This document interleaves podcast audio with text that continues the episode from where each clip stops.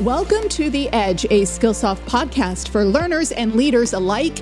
In every episode, we engage in candid, thought provoking conversations on the topics of learning and growth in the workplace. I'm so excited about this episode. I cannot even wait to introduce my guests because today we are going to focus on the continuously changing and ever important world of the Chief Learning Officer.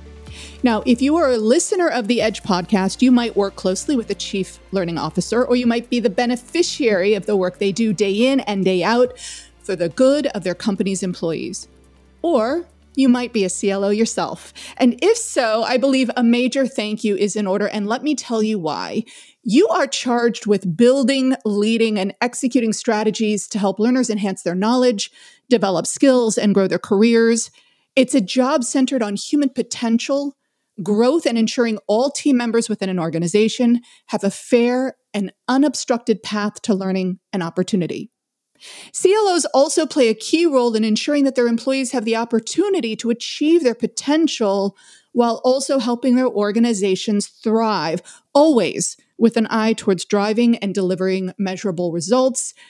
And if all of that weren't enough, the chief learning officer has been at the fore in a critical leadership role that lives on the front lines of the global COVID 19 pandemic. So, today you will hear from three chief learning officers, each of whom has their own experiences and unique points of view about the role. They will tell their stories, beginning with a contrast between what their priorities were prior to the pandemic and what they are today. And as we delve further into their worlds, today's episode will allow our CLO guests to engage, share knowledge and experiences, and be there for each other as peers. So, joining us today on The Edge are my co host, my colleague, Elisa Vincent, Vice President of Global Talent Enablement here at Skillsoft, and our guests, Dr. Karen Wolf, Chief Learning Officer of ManTech International, and Emma Engel, Chief Learning and Inclusion Officer of Unisys. Elisa, Karen, and Emma, thank you so much for joining us on The Edge. Thank you, Michelle. So, Let's start again by having you introduce yourself. So, Emma, I'm going to start with you. Why don't you tell us a little bit about Unisys and the work that you do there? Thank you, Michelle, and thank you so much for the opportunity to be here with you today. Um, so, as you said, I'm the Chief Learning and Inclusion Officer for Unisys Corporation. Our organization has been around for over 145 years and is looking to make the world a better place by bringing technological innovation to businesses and governments around the world. And so, you know, I, I, had an interesting role at Unisys. I have been fortunate over the years to work for a number of, of um, tech, technology organizations. I've lived in five different com- countries. I've been able to work in about 26 different countries. And, you know, all of that, I guess, experience uh, has brought about even more passion to help people learn and to, to make learning really compelling and interesting. And I think, you know, just as we start to see acceleration of change that is happening. And my gosh, we've had so much in the last just eight months. Um, you know, just what a critical role learning plays um, together with inclusion and diversity, and just how all of that is now starting to mix into each other. Thank you for that. Now, Karen, I, would like to have you go next, and perhaps if you would, if you would um, indulge us, could you share a little bit about the unusual path you took to get to ManTech? I think it might surprise our guests. Well, I'm Chief Learning Officer at ManTech. I've been at ManTech almost 11 years now. ManTech is a defense contractor, uh, innovation and solution provider for our basically our government customer we have almost 10,000 employees. And yes, I kind of came to the learning and development community in a weird way. I actually was an FBI agent for 25 years. I ended my career at Quantico, which is the FBI Academy. I was teaching um, new agents, and I realized I had no clue what I was doing in teaching adults. So it was a very unsettling feeling. So at the ripe old age of 45, I went back to college and did a master's and a doctorate in education. And I was really in mode prevention. I just didn't want to screw up the next generation of FBI agents by something that I was doing wrong. So that's uh, that's uh, basically how I came to be in the L and D community was uh, by kind of a transformative experience where I realized I was clueless and I needed more education. I needed more development to um, take on that challenge. I think that's amazing, Karen, you know, to really look, you know, that, that's about self reflection, right? To be able to look and say, I think I need to grow myself here. And um, my goodness, look at from where you've come and and now where you are. I think it's absolutely amazing. Thank you so much for that. Um, Elisa, I think it would be great for you to to talk a little bit about your background as a CLO and now the work that you are doing here at Skillsoft. Thank you, Michelle and, and Karen and Emma. It's great to be here with you today. So, my background is also a non traditional background, but not as fun as the FBI. Um, I come from a background of international education and study abroad that moved into leadership development and now talent enablement. And at Skillsoft, I'm delighted to be here because I'm working for an organization that sells and believes in what I know to be a core service for our employees and a core enablement tools through learning, right? Both the content and the platforms to help people reach their full potential. So, my role at Skillsoft is to ensure that people are successful, that they are enabled, equipped, and supported to do their work through learning, through leadership development, through making sure that we have systemic diversity, that through our programs and offerings, we are helping leaders be the best that they can be and have the most dynamic teams. And so I'm delighted to be here with my my peers and, and, colleagues in this learning ecosystem to talk about that today. Elisa, let's talk about why we've brought these chief learning officers together for a discussion like this. Yes, tell me, why are you so excited to learn about and share with your peers? Thanks, Michelle. Karen, Emma, I am so excited to sit with all of you here today and have this conversation. As we know, this is an unprecedented time in our industry where we, like all human capital leaders, really are leading a new front line in our workplaces.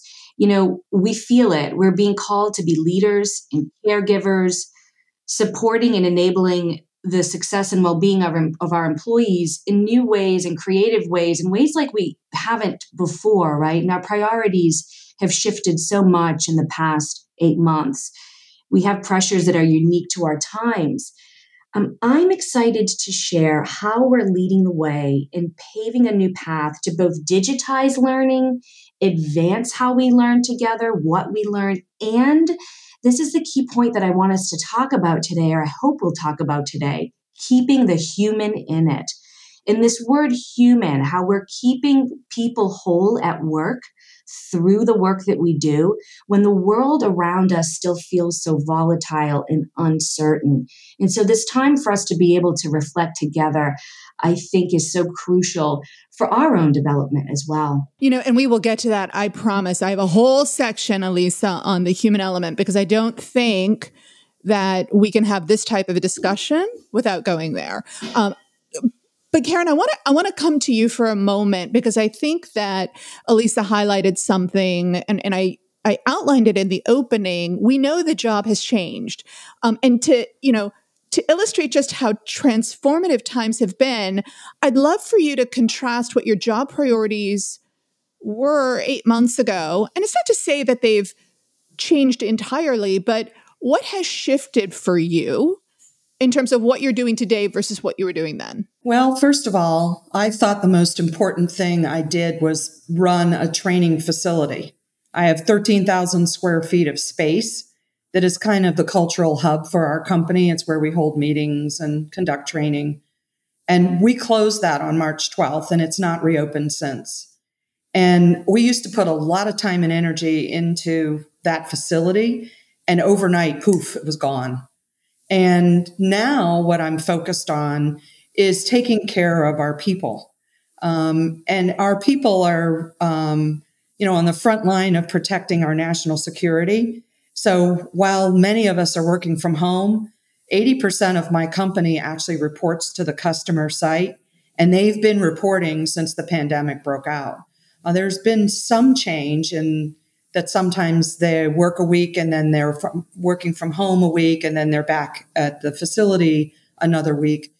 But there's really been no substantial change in the execution of our mission Um, and for many of our employees, they still report to the customer site and their their work is unchanged um, from before the pandemic. The other big shift is we um, at the beginning of the pandemic we were right poised to uh, move away from performance management and where we're no longer giving people a numerical rating and we're doing a program that we call career enablement so people aren't rated any longer on manager defined um, goals or competencies. Instead they're having conversations with their their um, people leaders around where they want to develop and where they want to grow, which has really shifted uh, the whole culture around um, uh, around where do I want my career to go as opposed to how am I doing in my job. You know, I love that, Karen. There are a couple things you said that really, really resonated with me. Number one, I did a piece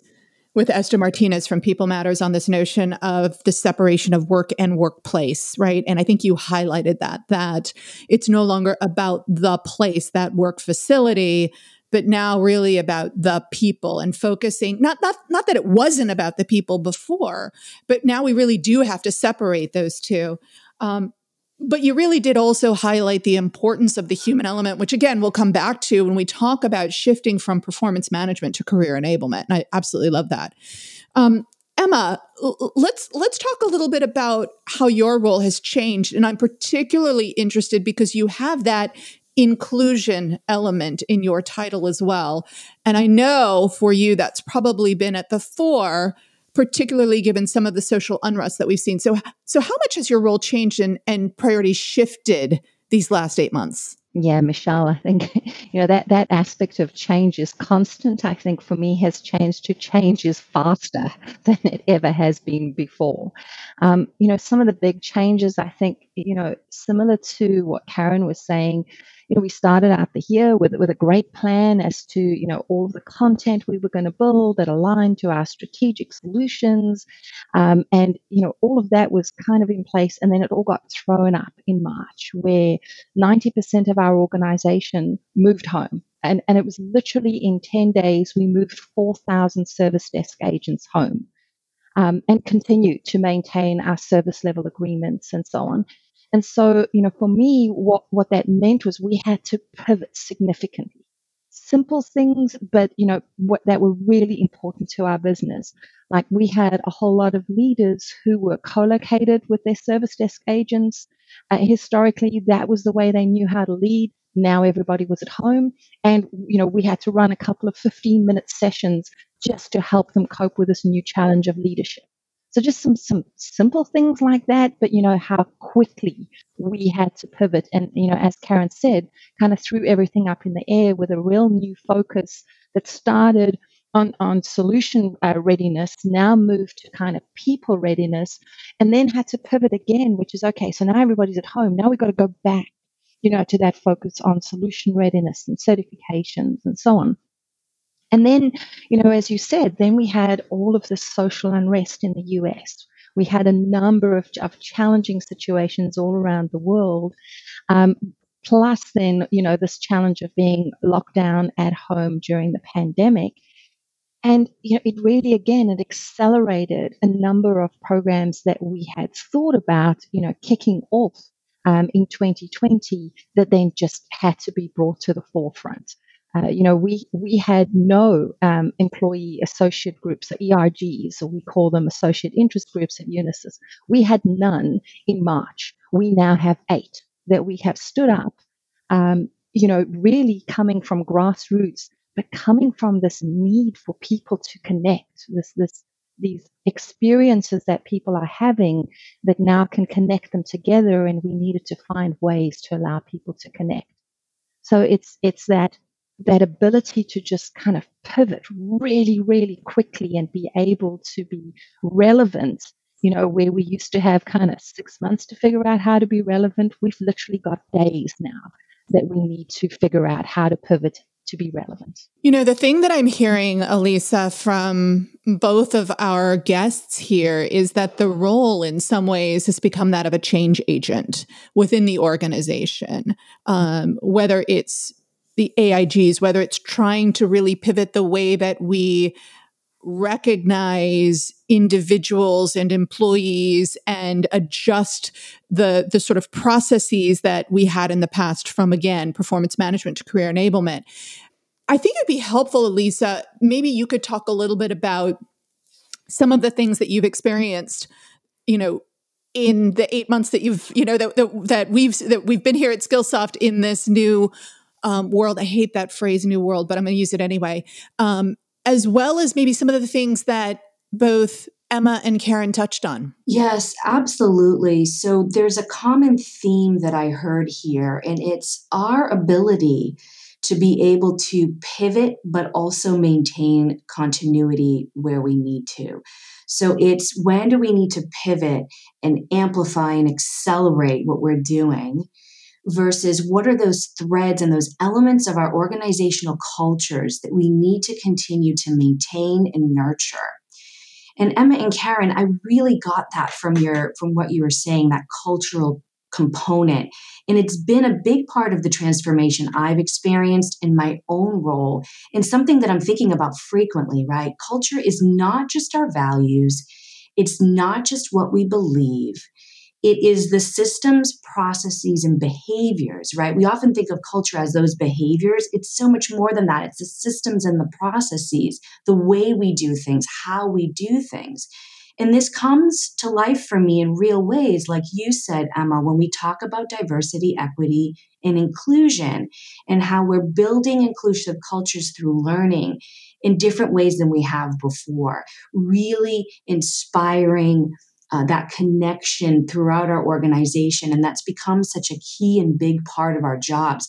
Eight months ago like like you said emma dei initiatives were part of our strategic priorities. We had our roadmap. We were moving right along.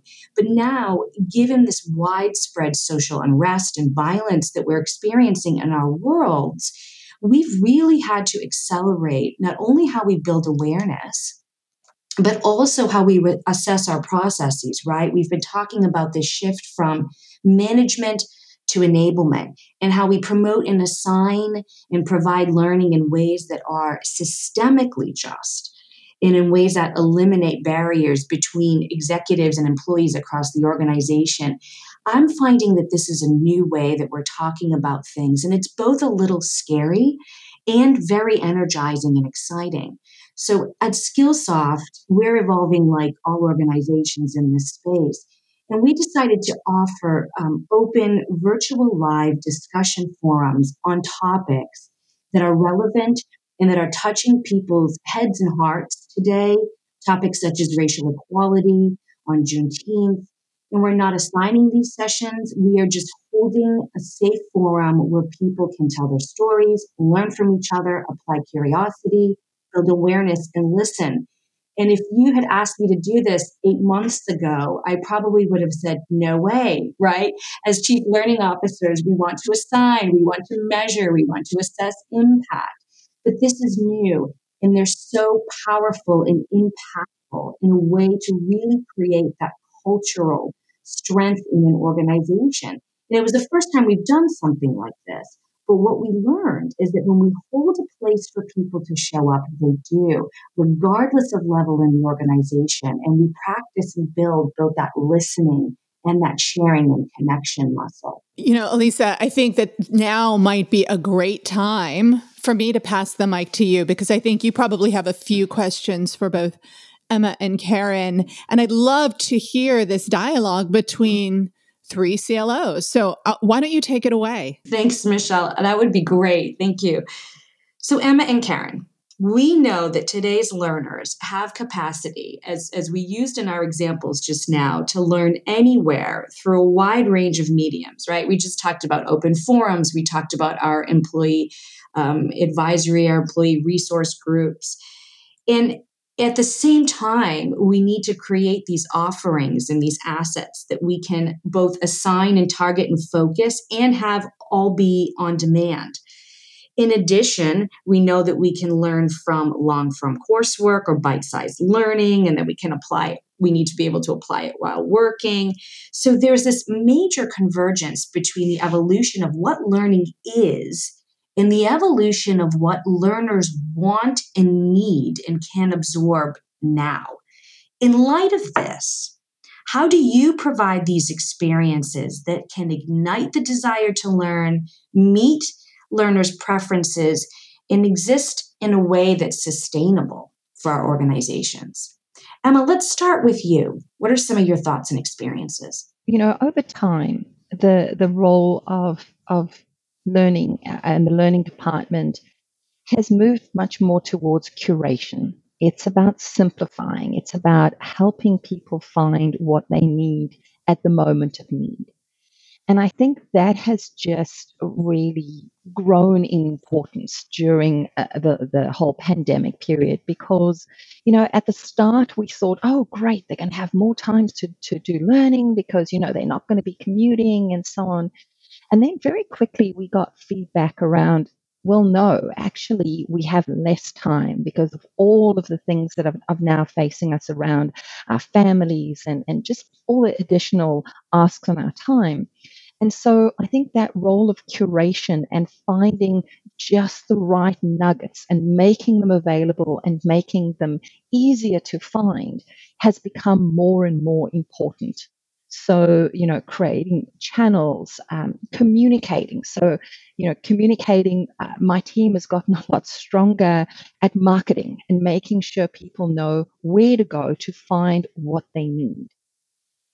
I think one of the other parts that we've seen a huge uptake is around the live boot camps that Skillsoft is now offering. So it's it's been interesting how you know our organization, who, which had moved to be very self uh, self uh, self directed in the way that they sought out on demand learning, being at home seems to have really created this need to be able to listen to somebody live and to be able to ask questions.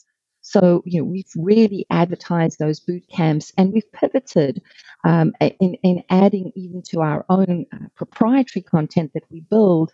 We're now holding more webinars, we're now holding more um, live sessions where people can provide us with feedback. People can ask questions and feel more connected um, than perhaps they felt that they needed to be before. So those are just some of the changes. And then I would say just, just one more change around, you know, meeting people where they are is just really looking at things like unconscious bias and being much more conscious in the way that we curate content, in the way that we build content um, for our learners that you know we are providing a couple of different options. We're, we're blending the, the the audio books with the books, with the courses, with the videos, so that people can can take advantage of whatever mode of learning is most comfortable for them.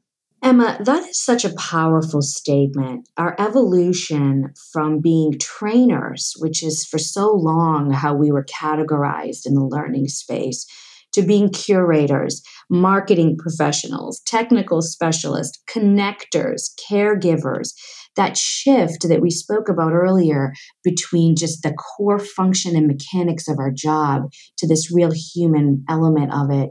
Um, I agree with you. Thank you for sharing that. Uh, Karen, what are your thoughts? Well, I completely agree with Emma that helping people find what they need is an important um, aspect of our role. And I find that at least at, at ManTech that I often am the voice of our people. Um, and I think that um, that's a role that's traditionally been uh, the HR organization's role. But quite frankly, they've been so heads down on benefits and flu shots and compensation and sort of the mechanics of the of taking care of people's needs that developing our people in terms of what they want and need has become much more of the role for the CLO. I view myself as almost the person who's democratized learning at ManTech because it used to be that you would raise your hand and get permission to take a course that's related to your current job. And what we've done with our access to our Skillsoft library is we've opened that up. So you don't need permission to take a course. Um, and it doesn't need to be around your current role. It can be about just something that you're interested in or what you want to be or where you want to take your career. And that's been a very profound cultural shift for our employees that they feel empowered and permissioned to pretty much explore their own interests rather than stay in a narrow lane that the company has predefined for them. So I'll jump back in here for a moment and I'd like to actually talk to Elisa and Emma a little bit. How do you view that role of, of career pathing and providing, you know, shifting the way in which learning happens in your organizations. I love this notion, as, as everybody knows, I talk often about this idea of democratizing learning and making it more accessible, more available. Um, so, Emma, let, let's start with you. Um, let, let's hear what you think about this notion of career pathing and how people engage with learning. So, it's interesting that you ask that because we have over the last couple of years really flattened out the levels at Unisys. And so the traditional career path of up has become in, in a way a thing of the past and that creates challenges in itself because we have younger folks coming in and they they're looking up they're looking to see you know how do i i become more senior I get more salary and and they see that very much as an upward path. And we've really been going through quite a change around the the, the mindset around that in that we've started to build career lattices where we've got a much stronger focus now on skills rather than on roles and looking for opportunities for people to build certain skills and then those skills get applied on projects. It helps us increase mobility for people. It opens up you know more opportunities to gain different experiences because we're focused on the skill rather than on the role so we believe that that has created much more opportunities, more flexibility for people um, in an organization where perhaps it was becoming more challenging to retain uh, younger folks because we didn't have those career ladders uh, clearly defined.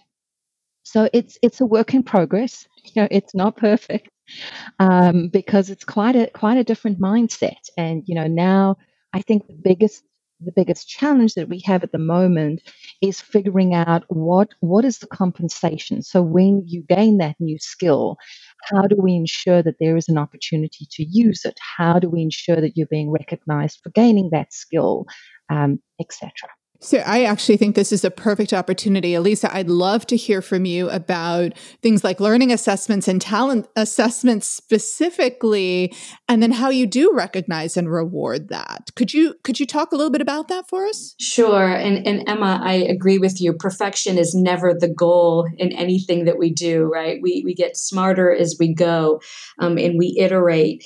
Um, and sometimes failure when we uh, you know implement these types of initiatives helps us learn as we go. As CLOs, many of us live by and believe in this process we've talked about so often of assessment, reflection, and intervention. And for me, what you've been saying, Karen and, and Emma, I see a common theme here of empowerment.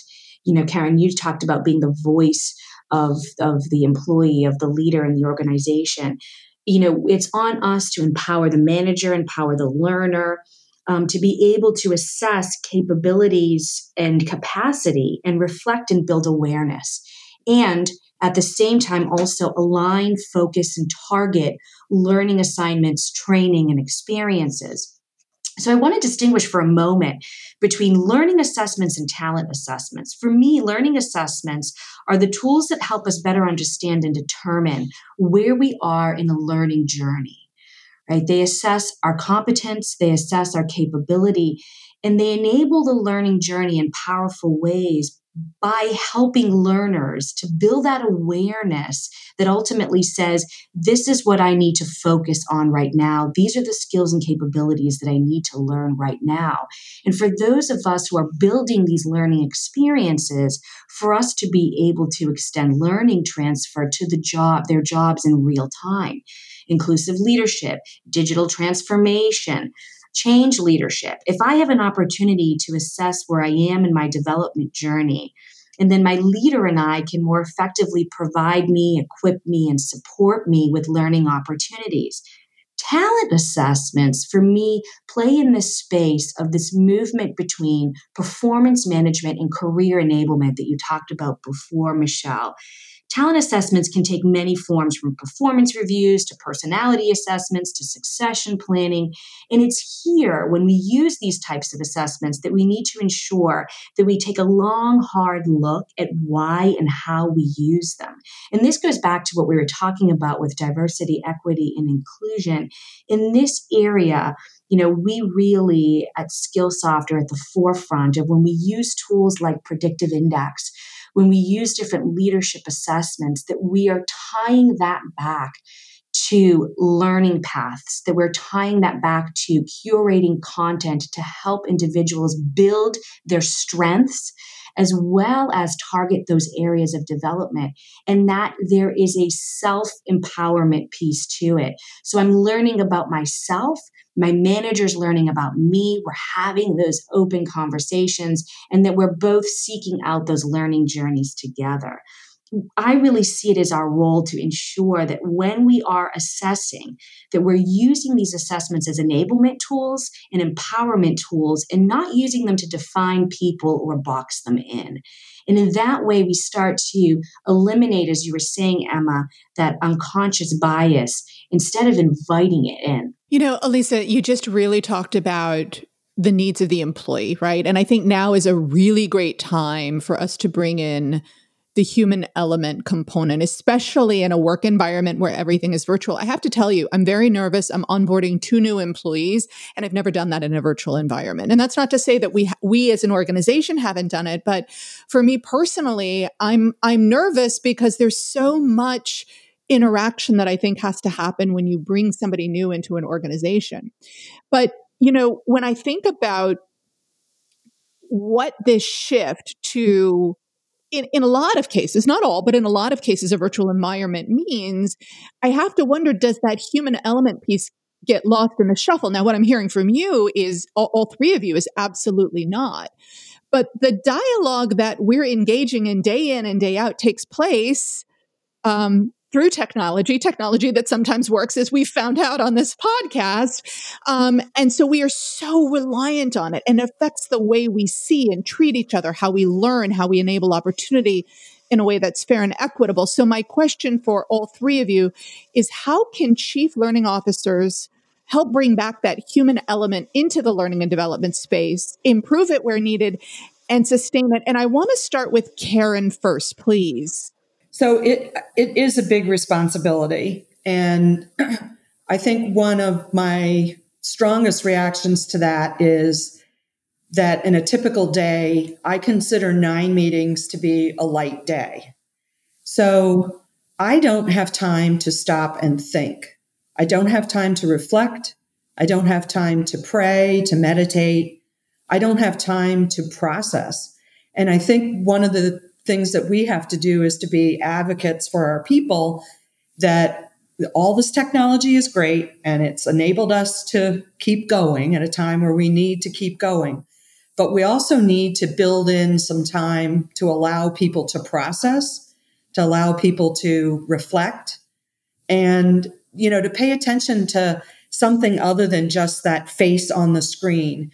You know, we're so programmed as to look at uh, nonverbals as the whole body, and we're not getting that anymore. We're just we're very focused on just that the human face. That I think we we need to permission our folks to have some downtime, and we need to intentionally plan it in our schedules because it is really really important. You know, um, Karen, I, I, I would love for you to react to this too. Um, but it was interesting because I was reading a piece the other day and talking to someone, you know, about how the fact that we've tried to introduce social, quote unquote, my um, air quotes here, social aspects to our day, right? Where we get everybody on WebEx, we do something fun, we have a happy hour, or we do a walking break, or we do something. And the reality is that what we're hearing from employees is they don't want to be on any more WebExes or Zoom calls or go to meetings because they're doing it for the nine hours a day. Are you hearing that? that same thing in your organization? Absolutely. And my people are tired and they're burned out.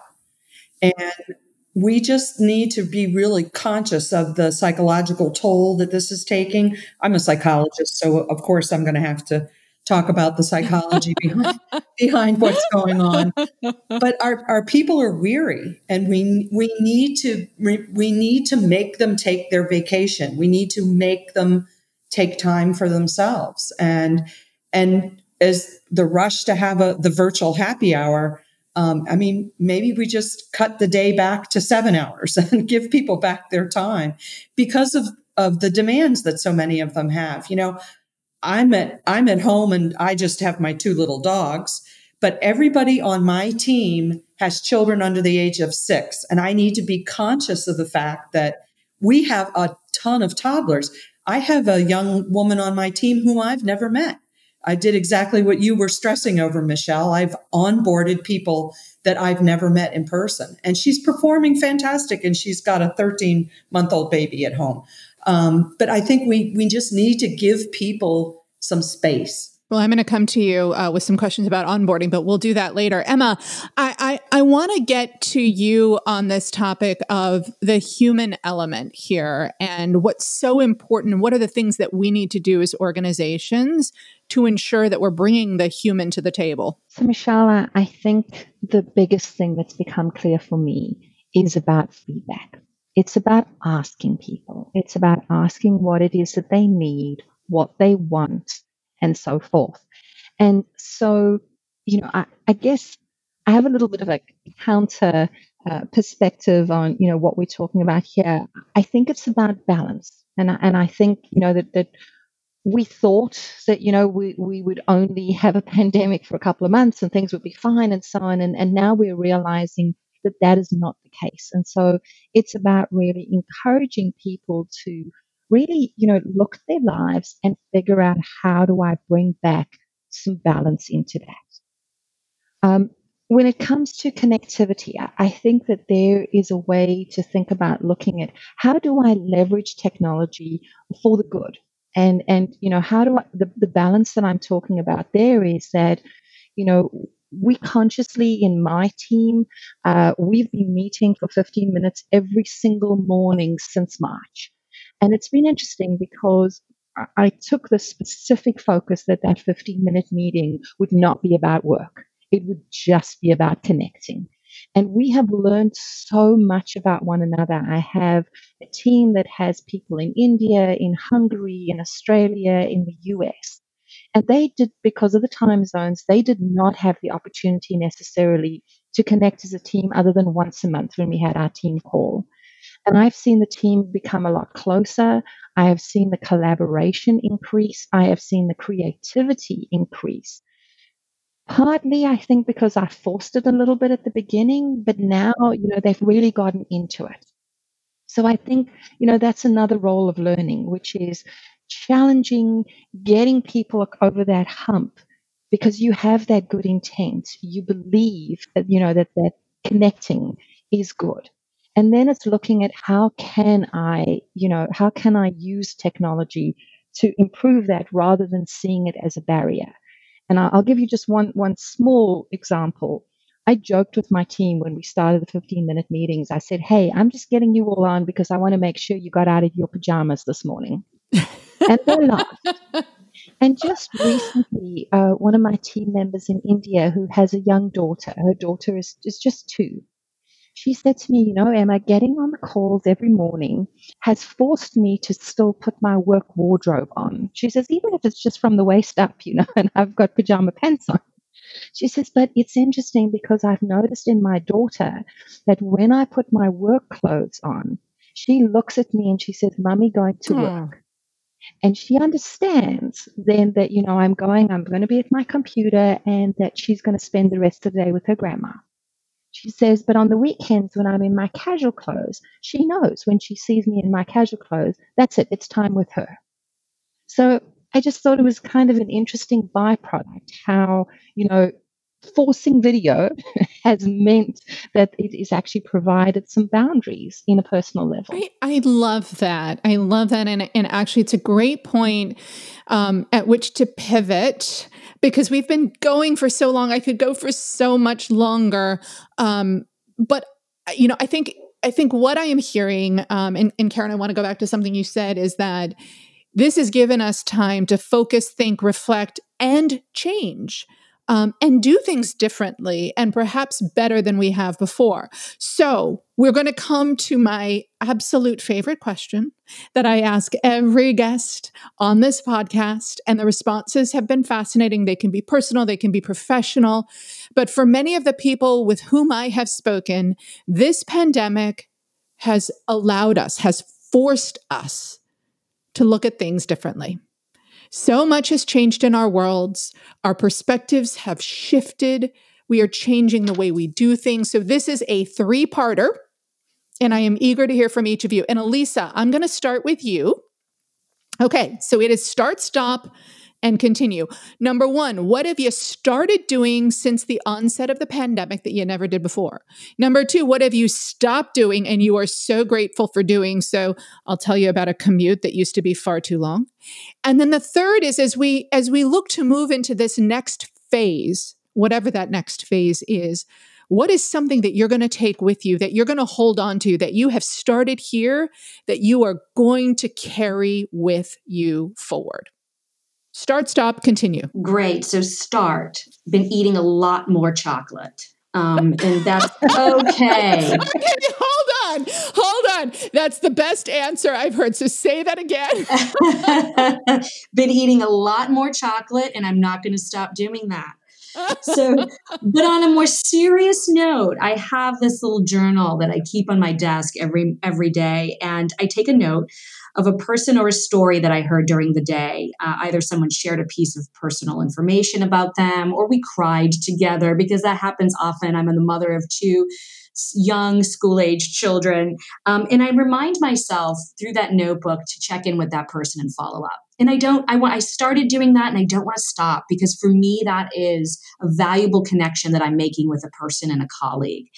Um, stop doing honestly, I have stopped wasting so much of my downtime on social media and being very thoughtful about how I spend that time with family, friends, and really nourishing my own brain and my heart.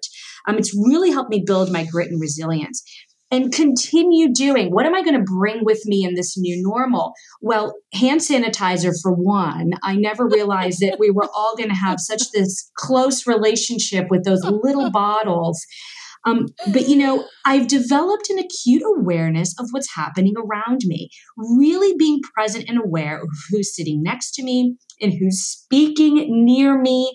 And not i don't i want to carry this with me not because i want any of us to prolong this paranoia about germs but because when the masks come off I want to be able to enjoy seeing people's beautiful smiles, and I don't want that to be lost on me. So, that acute awareness, yes, I might need to shift it, but I want to keep it. I love that. And and yes, I want to see people smile again because right now all we can do is see it with the eyes and I feel like we're right? only getting half that, right? We're only getting exactly. half the smile. Um Emma, Emma, talk to me. Start, stop, continue. Oh gosh, I was kind of thinking about it from from a work perspective, and now you know Lisa has gone and and and, and telling us from a personal. So, uh, start, I think, you know, one of the things I started during the pandemic was actually online grocery shopping. And, and mm. at the beginning, hmm. it almost felt like it was a full time job trying to find, you know, delivery slots right? and trying, you know, I, I became an expert at tracking down to Elisa's point, you know, hand sanitizer and Clorox wipes and things like that. Um, you know, what it also did is it forced me to find, you know, other other stores that I hadn't bought before. And you know, one day I'll tell you the story of my ten pounds of chicken wings that got delivered, and you know how I thought I would never run out of chicken wings again. so so I think you know it it gave me a different perspective and and you know I started online shopping for my parents in South Africa as well so you know doing long distance grocery shopping has also been interesting. Hmm. Um, I think you know stop. Um, ah, let, let, what what I have stopped, yeah, there, there's quite a few things that I've stopped. I think one of the things I've stopped is perhaps watching as much news. Mm-hmm. Um, because you know it just reached a point where they, it was just all consuming and you know watching the numbers and and so on it, it, just started to really wear on me and and I found that you know almost every conversation I was having with people whether it was work related you know we'd start phone calls and so on and it was all about the pandemic and about the numbers and so on and, and I just felt that you know I was I was moving down into this funk and I was like okay no I'm going to stop doing that and going to start focusing on the good. I'm going to start focusing on what are the positive things that have come out of that pandemic. You know, things like, for example, doing Zoom meetings with my friends um, that we would normally have gone out to their house, and now we can do just a quick one-hour call, but more regularly, more often to connect. So, you know, just just stop that that focus on one thing and, and use the time for something else, as as um, Elisa was was talking about. And then continue. I think continue. I, I will talk a little bit more about my work.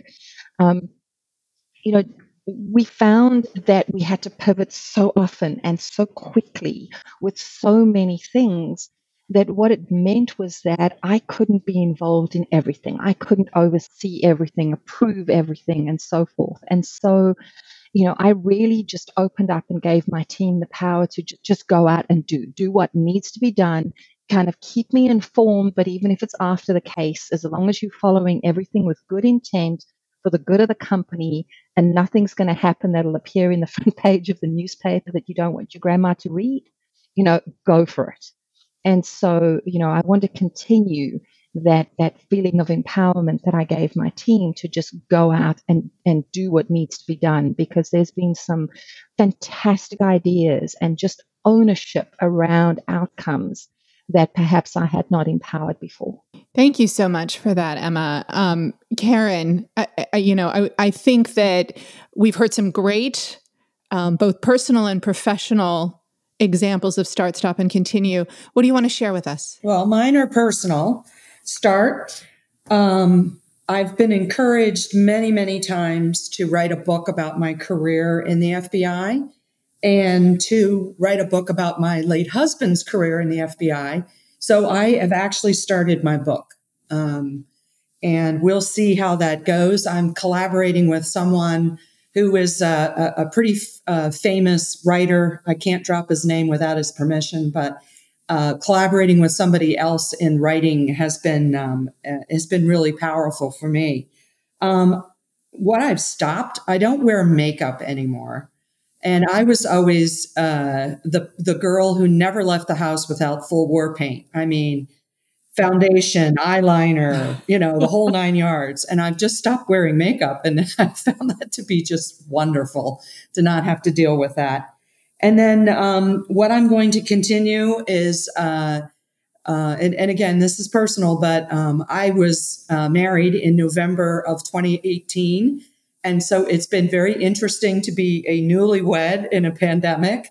And I am going to continue uh, this great marriage. I could not have picked a better pandemic partner and that it wasn't a litmus test that I applied at the time we started dating. Like, is this a person that I want to spend uh, all my time with in a pandemic? But it's turned out to have been a, a, a great decision, and um, I'm happy for it because uh, if you look at the news, the divorce numbers are, are not good.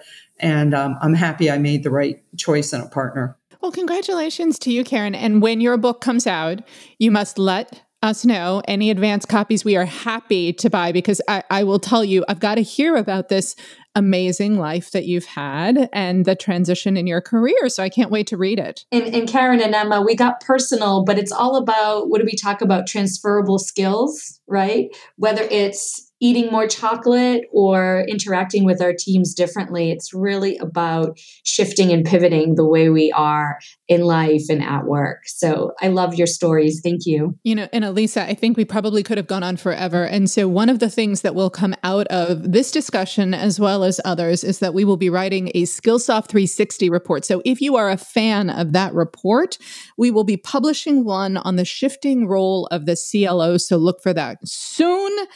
And then as I have been doing most recently in these podcasts, I will share with you either what I am learning today or what is next on my playlist in Skillsoft Percipio. And right now, I think it's a completely apropos, but the next book I'm going to read is entitled The Empathy Factor Your Competitive Advantage for Personal, Team, and Business Success. And yes, you can find it right in Percipio. So, Karen, Emma, and Elisa, thank you so much for taking this time to be with us on the Edge podcast. To our listeners, thank you for tuning into this and every episode as we unleash our edge together. On behalf of the entire Skillsoft team and our guests today, I think we can all say that we want you to keep learning, keep growing, keep finding ways to network, engage with, and learn from your peers. Whether you're a chief learning officer, or a chief beneficiary of their tireless work on behalf of learners. I'm Michelle Beebe, and this is The Edge. Be well.